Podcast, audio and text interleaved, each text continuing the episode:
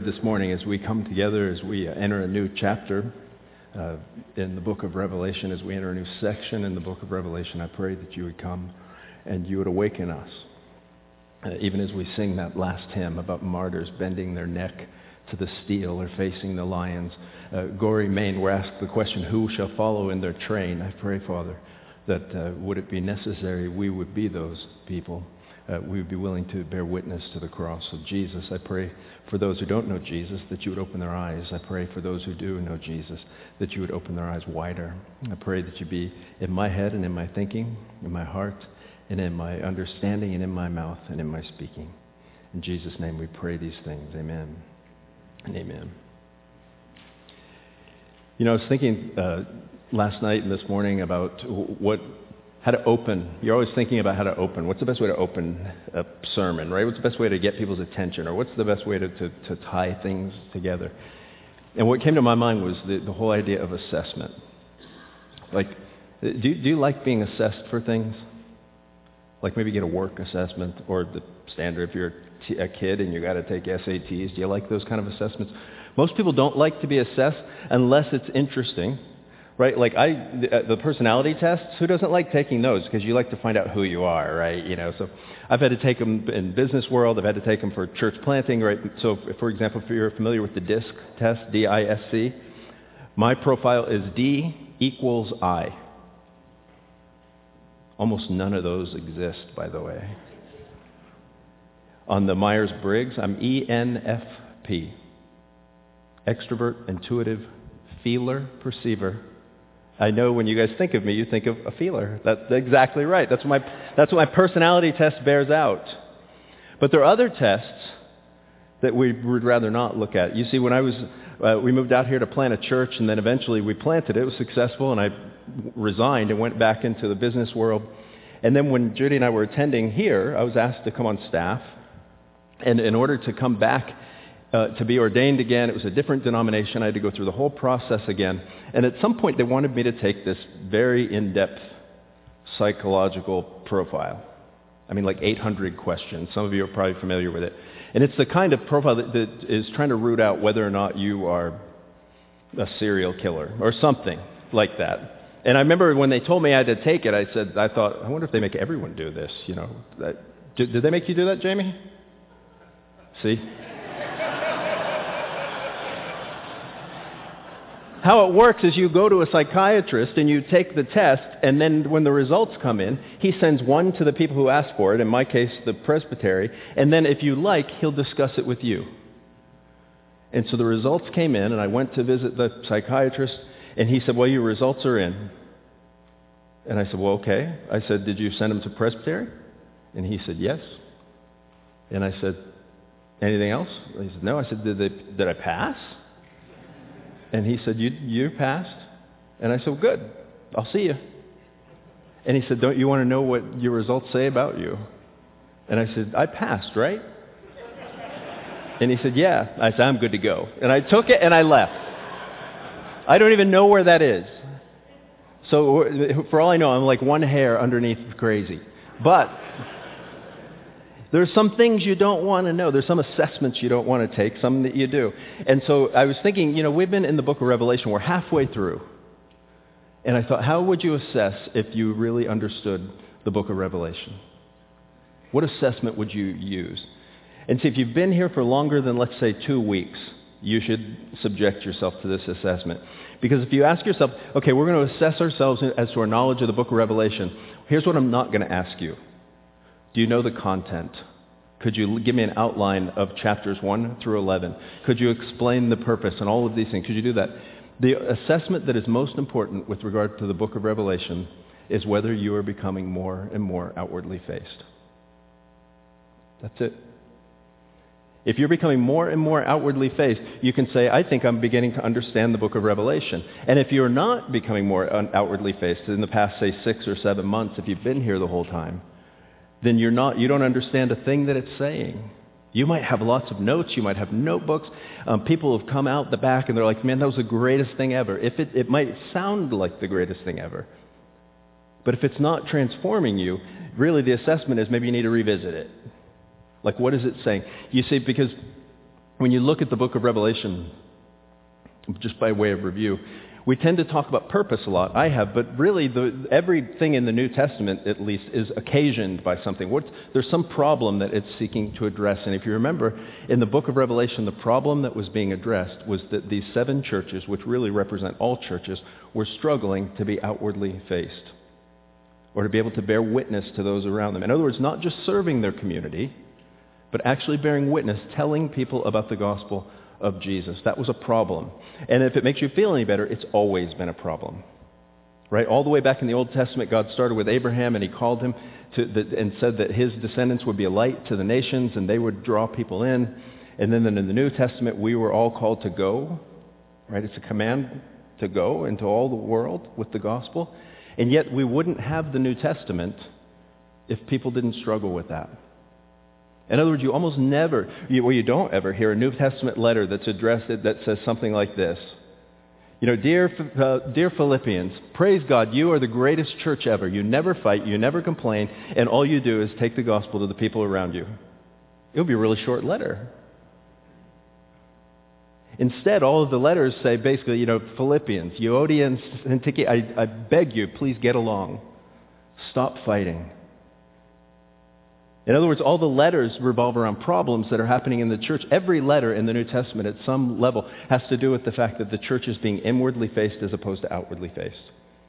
That they're, they're more concerned about what they're concerned about than they're concerned about what Jesus is trying to do in the world. And so it would make sense that the culminating book in the New Testament of the whole Bible that says if you haven't got it yet, here's the problem that the church always struggles with, and it's what does it mean to bear witness to those outside of us, the, the, outside of our walls. And the question, to the extent you understand the book of Revelation, is the extent to which you will be outwardly faced. You'll be concerned about those outside. And so there are a couple, remember the purpose is this, though. You might be afraid, you know, in the original context, there was persecution by the Romans, and you say, well, gosh, you're telling us we're supposed to be outwardly faced, but that could get us killed. Fortunately, that's not the case in the United States. But remember, the purpose is basically to, to encourage the church that say, even though you have this problem, that you need to engage it because Jesus has won already. That at his death and, uh, on the cross and his resurrection, he completely conquered sin and death. There's nothing more for him to accomplish as far as that's concerned. The book of Revelation teaches us that he will win in the future. In other words, he has won completely, but in the future, everything will be cleaned up in the way it's supposed to be. But even more so, that even now, he is winning. Even now, as we engage the world, Jesus is winning. Even when it doesn't look like it, he's winning. So we had the, the, this problem. It's addressed with the purpose. And then finally, I just wanted to remind you of this word recapitulation. Right? It's a fancy word that theologians use for basically repetition. That when you read the book of Revelation, this message is so important, I think, to be outwardly faced or to bear witness to the world is more of what John would say, that he repeats it over and over and over and over again. You know what you're going to hear today? The same thing you've heard every week that we've been in the book of Revelation. It's always from a different angle. Maybe sometimes it's deeper, sometimes it's not. Sometimes it's more forward-looking, sometimes it's more backward-looking. But it's almost always the same. So when we looked at the seven seals, we talked about the fact that that's basically from the, the, the time of Jesus' resurrection to the time he comes back again. That's what it looks like. And the same time frame is covered with the seven trumpets, and they will be covered again with the seven bowls of God's wrath. The same time frame is covered today in chapter 12. But chapter 12 begins a new part of the book of Revelation. So with all of that said, um, as we jump in, I just want to, if you're a note taker, there are basically two signs and a child. That's all we're going to look at this morning. This is one of those weeks where I thought, okay, I need to do all of chapter 12. And then after, uh, by about Thursday afternoon, I said, ah, I'm not, I'm only going to do verses 1 through 6. So two signs and a child is all we're going to look at. Some people, all the way, as, as, just a side note, have asked me where the growth group questions. You're not in a growth group, but you like the homework to follow along. We're only producing those now when growth groups are in session because they're a lot of work. So if you're wondering where they are, they don't exist right now. So um, your notes will have to do. Let's look at the first thing, the sign. Look at verse 1. It says, And a great sign appeared in heaven, a woman clothed with sun, with the moon under her feet, and on her head a crown of 12 stars. The first thing, remember, it, it's hard to preach one chapter in Revelation without always going back to the last because they're interlaced. And so, chapter 11, John is having this vision of heaven, and the last thing he saw was heaven opened up, and he saw the Ark of the Covenant, and he saw this thunder and rumbling of God. And this is just following right into it. And the first thing he says is, I saw a great sign. Now, that should tell you right off the bat that whatever is coming next is not to be taken literally. But we talked in this book that when you, you, should take things symbolically, whenever you can take them symbolically, and not until you know for sure it's a literal something or other should you take it that way.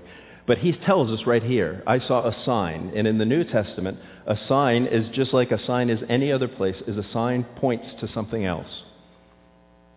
Right? So when we do the Lord's Supper, it's a sign and a seal. What does it point to? It points just like a road sign, what it points to the body and blood of Jesus given for us.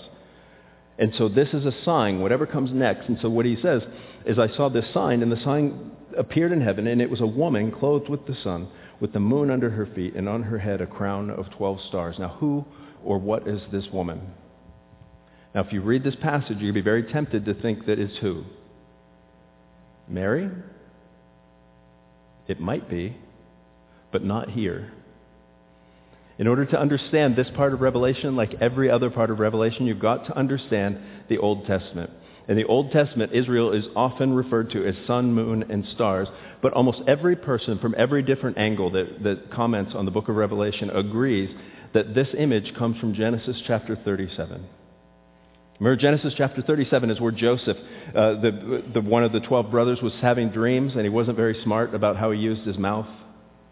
Remember, he told his brothers, he's like, hey, guys, I had the wildest dream last night. There were all these like sheaves, and they were all bowing down to me. You guys are the sheaves, and I'm the other one. Isn't that wild? No.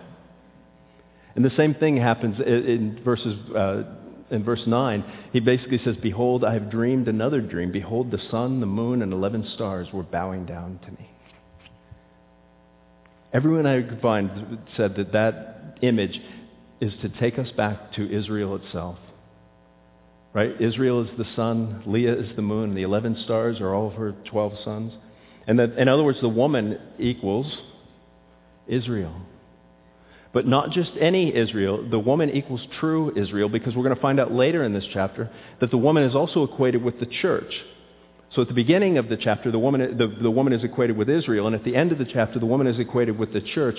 And if you remember, as we've gone through the book of Revelation, that Israel and the church eventually become one and the same thing. In other words, the church doesn't replace Israel, but the church is a fulfillment of what God was doing in and through Israel.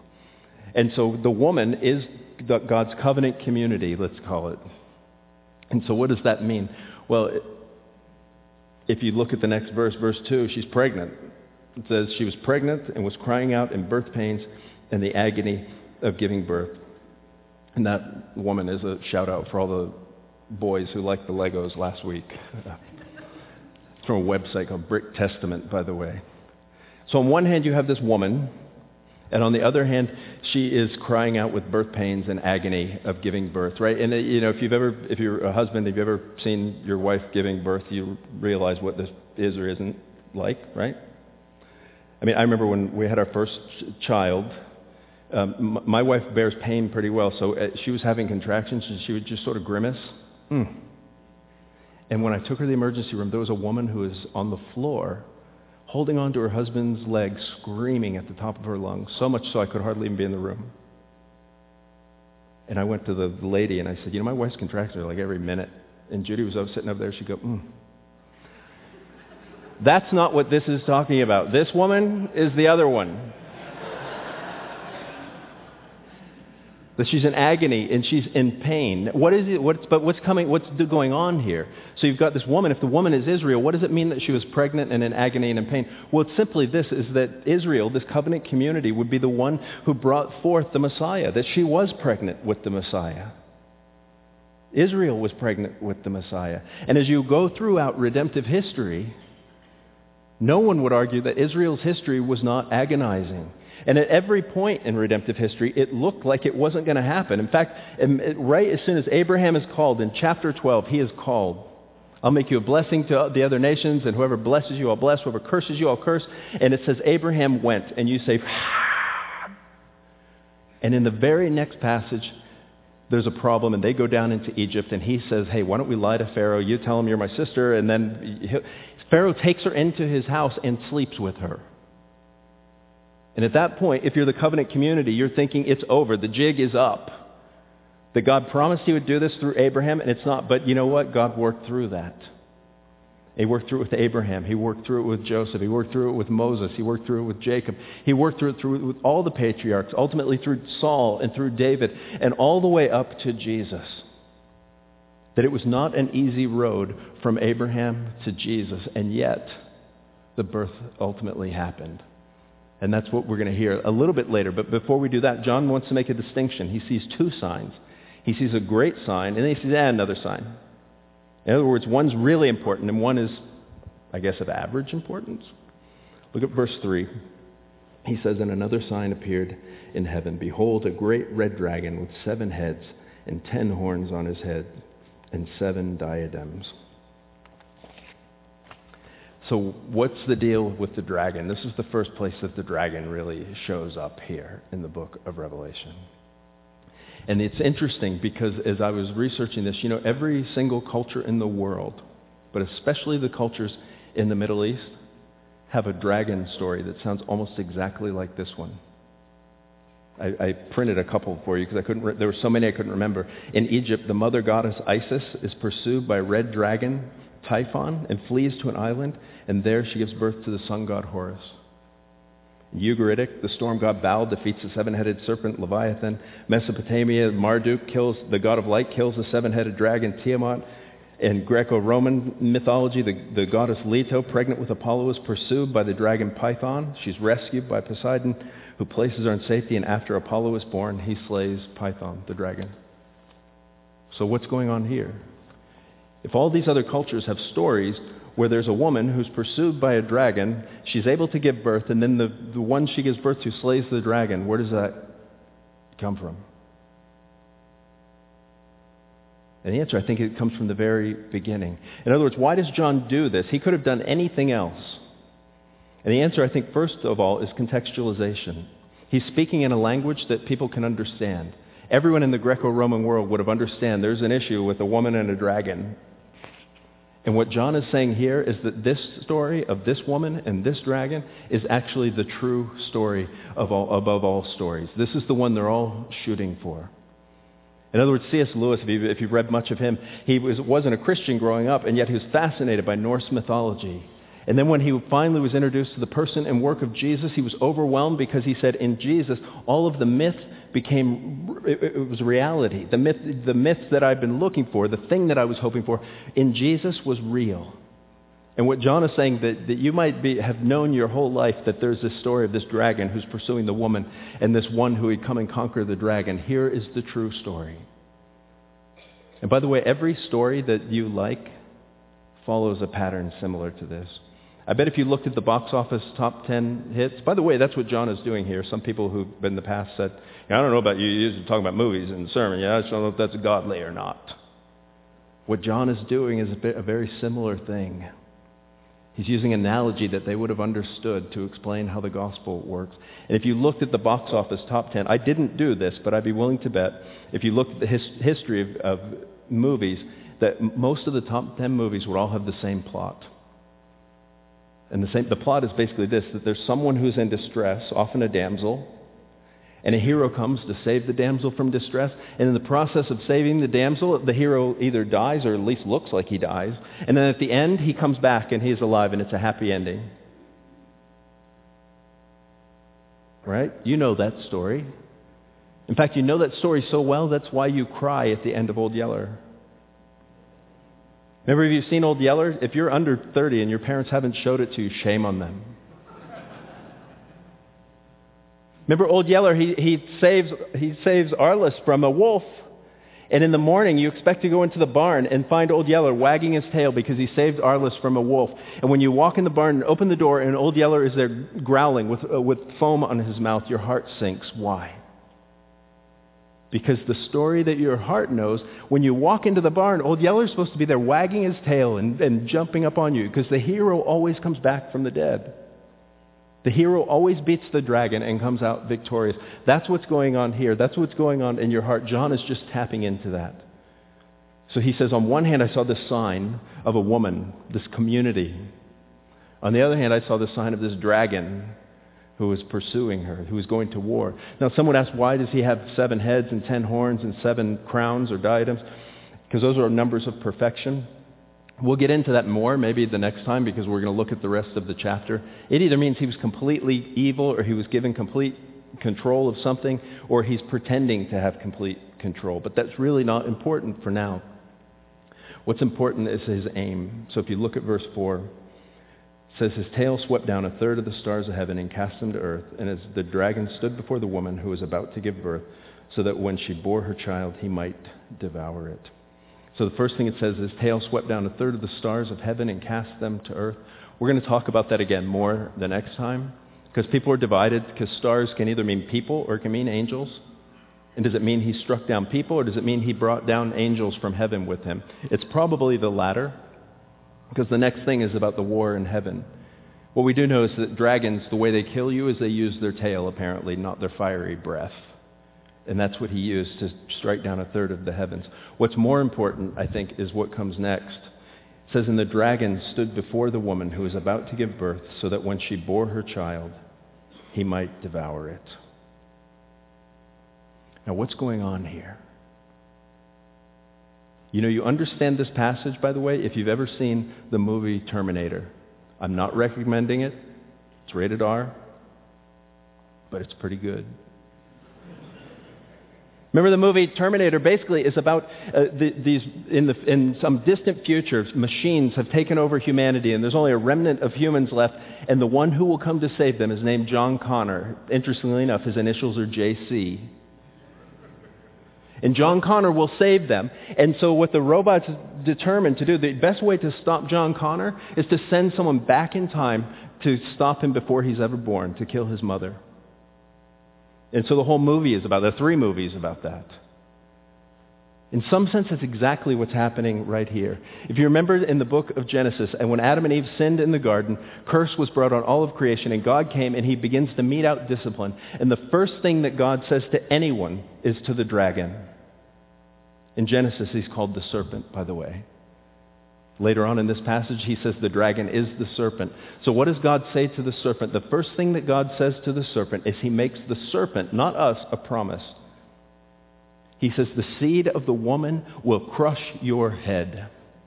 In other words, one of her children is going to utterly destroy and kill you. You will bruise his heel, but ultimately he will be victorious. And so from the beginning of creation, the dragon has known that one of the seed of the woman will come and eventually kill him. And so if you were the dragon, what would you do? From Genesis 3.15 till present day, you would be doing everything you could to stop the birth of that child. You'd be doing everything you could, and that's why you get all these problems with Israel. That's why you have all the nations are, are, are equated with demonic powers oftentimes, because they are trying to stop the birth of the child all the way up to, even till you get to the New Testament. Even after the child is born, the child, they seek to destroy him. Do you remember? After Jesus is born, Herod sends people to kill all the male children in the city of Bethlehem. And it doesn't work. Why?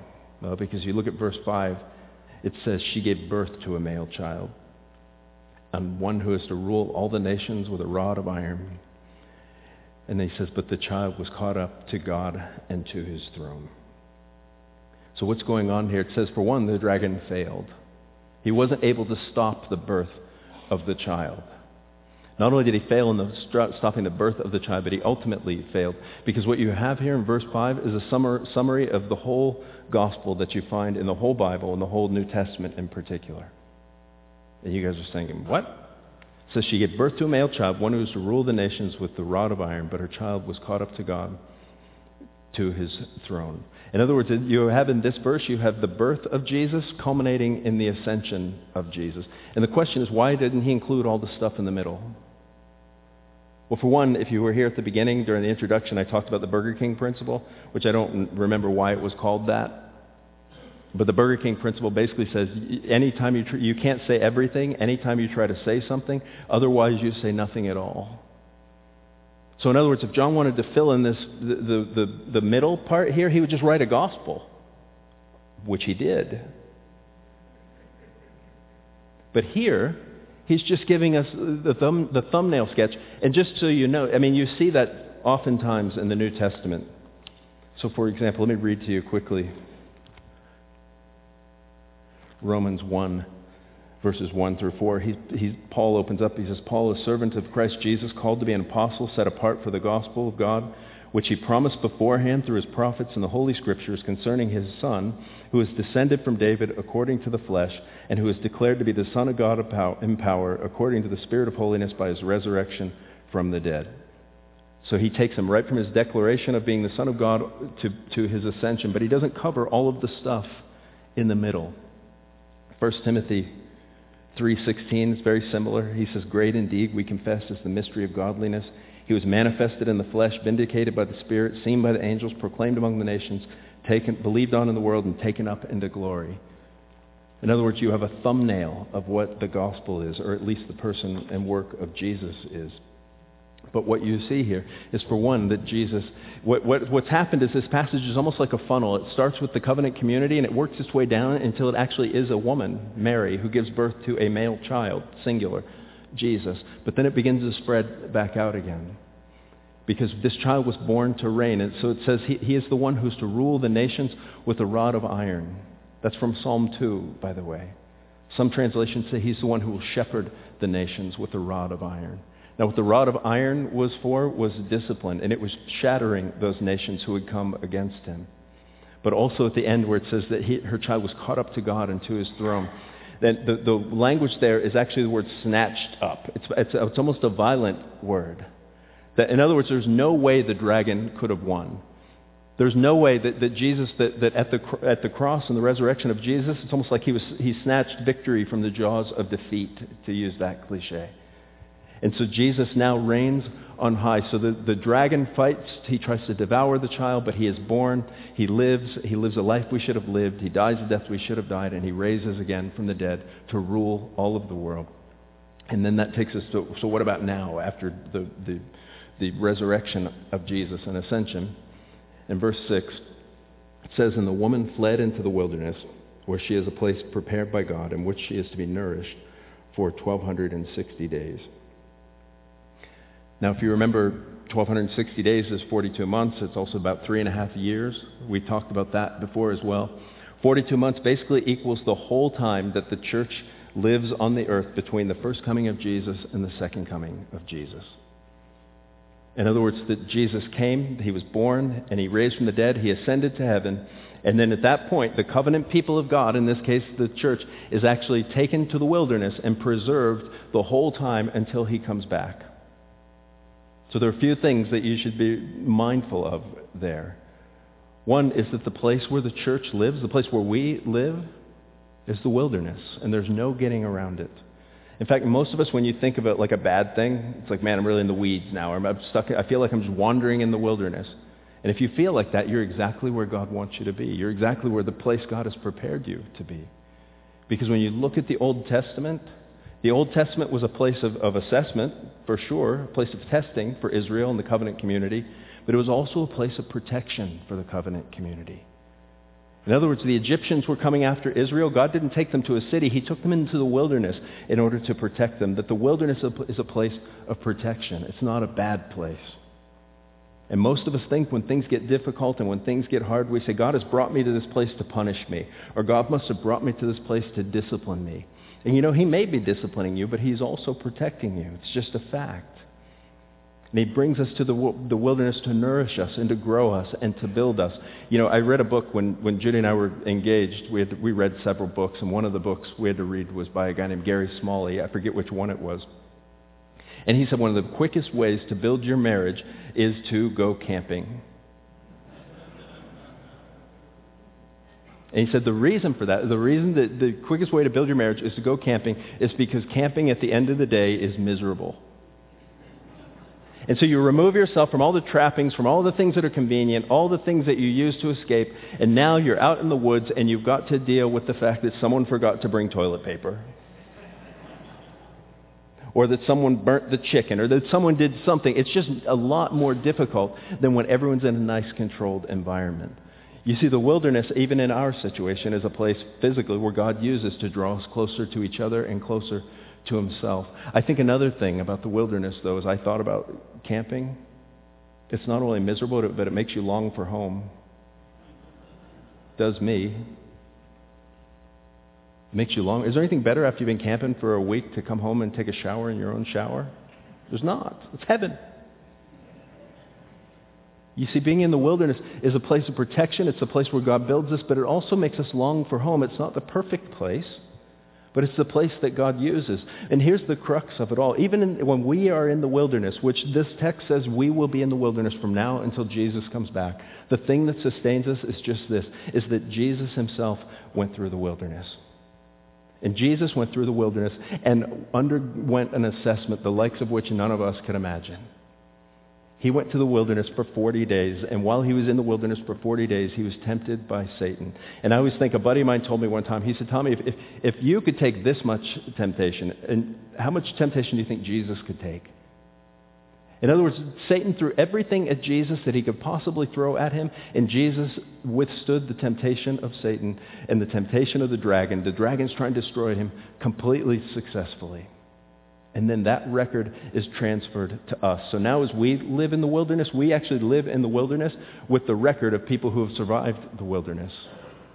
Now we just have to embrace it for what it is. But even more than Jesus having lived it for us, God sends his spirit to attend us in the midst of it. Think about that. Let me pray for us.